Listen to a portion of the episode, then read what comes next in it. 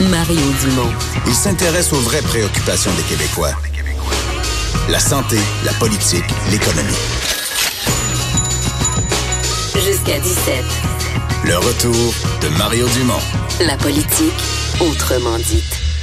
C'était une histoire d'horreur dans l'actualité, la façon dont s'était déroulé euh, cet assassinat d'un journaliste d'origine saoudienne, mais qui travaillait euh, aux États-Unis, euh, le journaliste Khashoggi. Et là, maintenant, bon, notre prochain invité sera pas surpris parce que ça a toujours été sa thèse, mais maintenant, à l'ONU, on dit on a euh, les éléments nécessaires pour inclure euh, dans les euh, dans les accusations, dans les responsables sur le plan criminel de cet assassinat, pour inclure le prince saoudien. Norman Lester, bonjour. Bonjour. Pas surpris, là, parce que on s'en est parlé plusieurs fois, on a suivi de près toute cette affaire-là. Ça a toujours été ta thèse. Écoute, écoute, comment veux-tu il y a eu 15 membres des services secrets saoudiens qui ont pris deux avions du gouvernement saoudien pour se rendre à Istanbul afin justement de s'emparer de Jamal Khashoggi.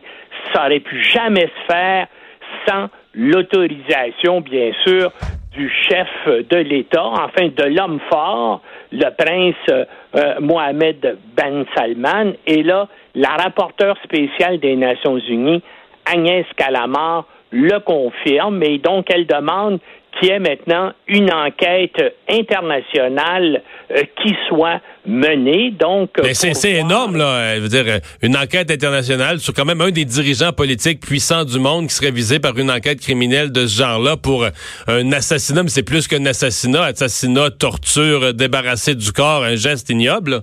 Une affaire épouvantable. D'ailleurs, le corps, comme tu sais, on ne l'a jamais retrouvé. Toi, tu penses qu'il a été dissous, dans... Euh, euh, dans de l'acide chlorhydrique, mais ça, on le sait pas. Mais ce qui est, ce qui est certain, c'est qu'il va y avoir une enquête de l'ONU. Ça ne pourra pas se faire par le Conseil de sécurité. Est-ce que tu sais pourquoi?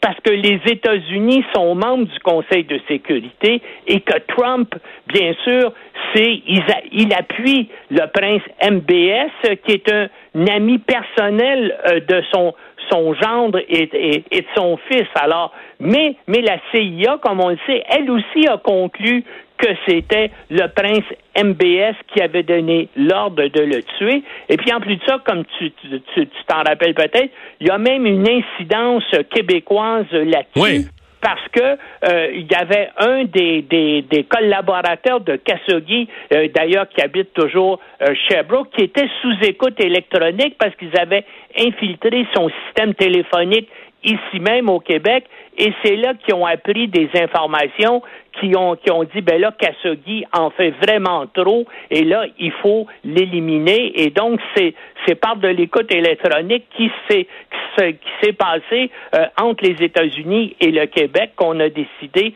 de l'éliminer. Maintenant, où est-ce que ça va aller tout ça? Je ne pense pas qu'on réussisse à traîner le prince MBS devant la Cour pénale internationale, mais en tout cas, c'est extrêmement négatif pour l'image de l'Arabie saoudite. Et bien sûr, sauf pour les États-Unis, ben, tous les autres États euh, démocratiques euh, euh, de la planète en Europe, en, je veux dire en Asie, vont prendre leur distance de ce régime. Mais, mais euh, normalement, s'il y avait, je sais pas moi, quand il y a les grands rassemblements de l'ONU avec les représentants du monde entier, euh, est-ce que le, prince euh, MBS euh, se présente encore là? Parce que là, il devient ben, comme... Moi, je l'ai pas vu, je l'ai pas vu souvent. C'est bien sûr qu'il y a toujours des représentants de l'Arabie saoudite, mais lui-même, à ce que je sache... Il court pas ça.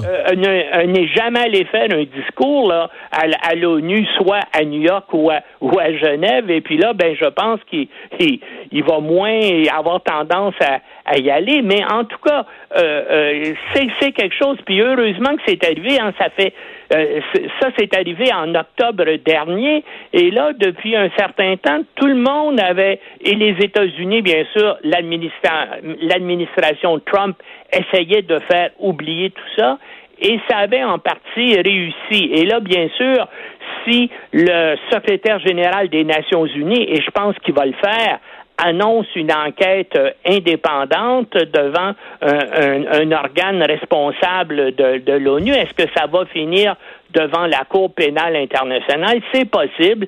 En tout cas, ça met l'Arabie saoudite dans une position qui est extrêmement inconfortable. Mhm. Euh, c'était pas... Euh, bon, je comprends que tu, vas me dire, ils, peuvent pas, ils pouvaient pas attraper cette... ils voulaient abattre Khashoggi, mettons. Ils pouvaient pas l'attraper à bien des endroits, mais c'était quand même hautement risqué. Là. Euh, il vient à l'ambassade. Bon, à Istanbul, là, quand tu es dans l'ambassade, techniquement, quand tu es dans l'ambassade saoudienne, c'est comme si tu étais en territoire saoudien, juste à l'intérieur des murs de l'édifice.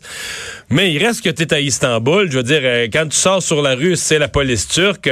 C'était toute une opération risquée quand même de leur part d'éliminer de, ce gars-là. Il fallait vraiment, vraiment, vraiment qu'ils veuillent se débarrasser de lui pour prendre un risque de cette ampleur-là. Et c'est pour ça qu'ils ont découpé le cadavre en morceaux puis l'ont mis dans, dans plusieurs sacs glades pour pouvoir euh, le sortir de là. Mais ce qu'ils ne savaient pas, c'est que les services secrets turcs avaient réussi à sonoriser leur consulat à Istanbul. Donc, les services secrets turcs avaient de l'écoute électronique dans la salle même, dans le bureau euh, euh, euh, du consul d'Arabie saoudite où le meurtre s'est produit. Et, c'est pour ça les, les le gouvernement turc a donné à la rapporteure spéciale des Nations Unies, Agnès Kalamar, une transcription là des conversations qui ont eu lieu où on entend les gens qui se qui se préparent à l'assassiner. On, on, on, entend même l'assassinat, comment on l'a étouffé, et ensuite aussi comment on, on lui coupe la tête. Tout ça donc a été enregistré par les et, et c'est pour ça donc que la preuve est tellement accablante. Bien sûr, ça démontre aussi l'incompétence des il y avait, Il y, avait aussi une, ouais, il y avait aussi une histoire, euh, Normand, que potentiellement le prince Ben Salman était lui-même là par euh, genre par, par, par FaceTime ou par vidéoconférence avec un cellulaire et participait à la discussion là, ou à, l'événement. Est-ce que ça, ça a été confirmé ou est-ce que c'est revenu cette histoire-là? Écoute, y a, ce, qui est, euh, ce, qui est, ce qui est confirmé, c'est qu'il y a un, c'est le téléphone d'un de ses plus proches collaborateurs justement dans la bande sonore que les, que les Turcs ont fait, on entend un des meurtriers qui est sur place qui parle avec un des plus proches collaborateurs euh, du prince MBS. D'ailleurs, cet individu-là est mis en cause dans le rapport il se pourrait très bien, bien sûr, que cet homme-là euh, ait été tout près et que MBS lui-même ait été euh, à côté du type qui parlait avec le tueur qui était à Istanbul. Normand, autre histoire où il y a des développements euh, très, très importants aujourd'hui, c'est cette histoire tragique du vol MH17 de Malaysia Airlines qui a été abattu en plein vol, un drame euh, épouvantable, coûté la vie à presque 300 personnes, si je me trompe pas. 298 bon. il, y a, cinq ans quand même. Hein. C'est ça, ça fait déjà cinq ans. Et là, finalement, on arrive aujourd'hui à des accusations. Et au niveau international, ça ébranle quand même, je suppose, parce que les Russes ont toujours essayé de, de dire qu'ils n'étaient pas responsables de rien. Mais là, il y a trois Russes là-dedans qui sont accusés. Oui, il y a trois Russes et puis un Ukrainien qui a déjà fait partie des services de renseignement civil russes et les trois Russes qui sont accusés, c'est trois membres des services de renseignement militaire russes qu'on appelle communément GRU.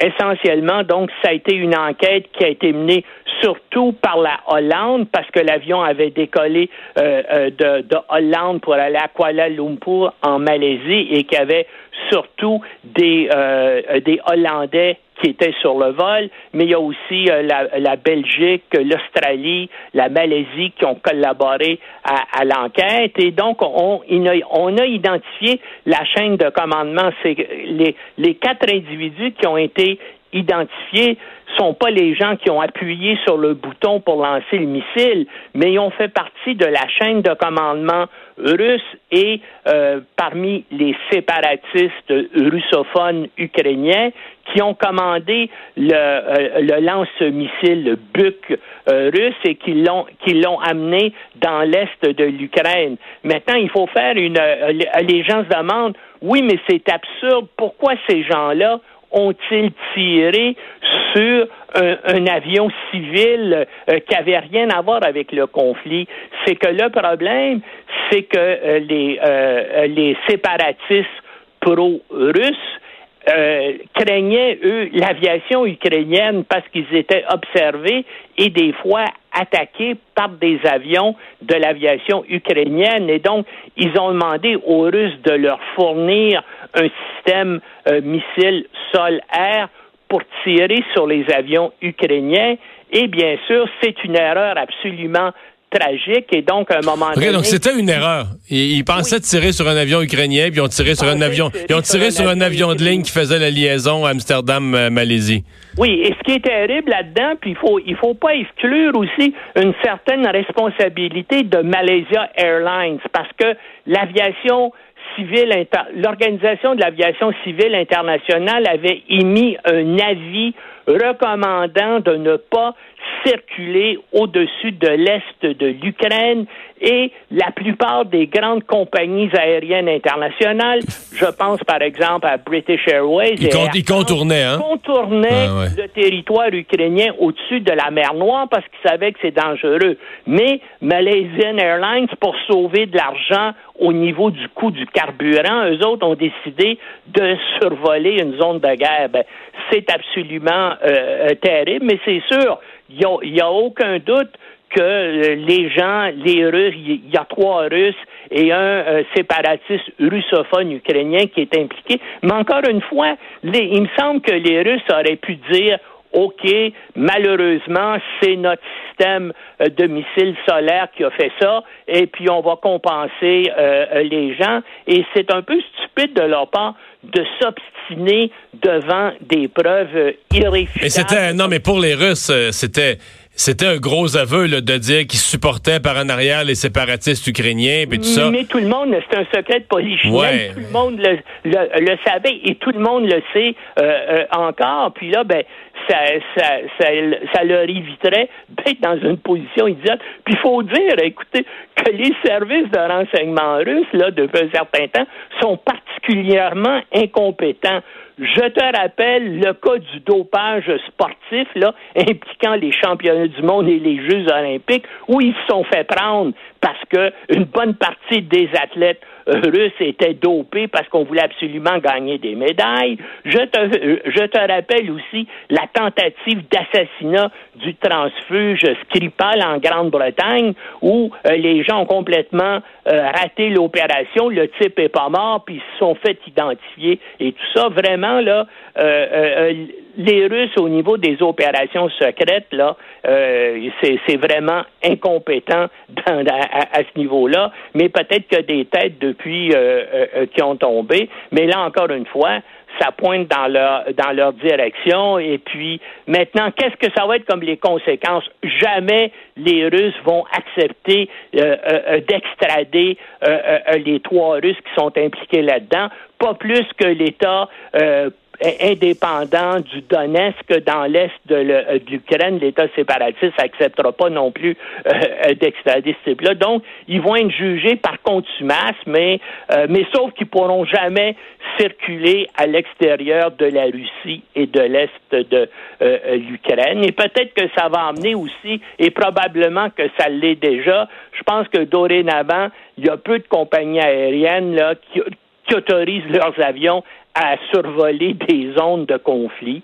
Et, mais malheureusement, il a fallu encore une fois qu'il y ait 298 personnes euh, euh, qui meurent pour qu'on on, se rende compte de ça. Merci beaucoup, Normand. Au revoir. À la prochaine. Bye. J'avoue que, mettons, les, familles, les gens d'Amsterdam, euh, aller en vacances dans l'Asie du Sud-Est, vacances, découvrir, touristes, avec une compagnie OK, papa, papa s'est fait tirer par un missile. C'est comme. Ça n'a aucun sens. Ça n'a aucun sens. C'est comme surréaliste. C'est quoi qui est?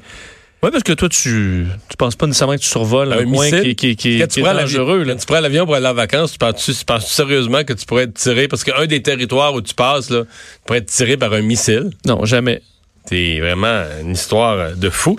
Mais ça doit être très frustrant de voir aussi qu'après, tu, tu, le sens que tout le monde essaie de camoufler. Euh, mais au moins cinq ans après, il y a des Il y a quatre responsables qui sont, qui sont mis en accusation. On va faire une pause. Le boss de Vincent dans un instant.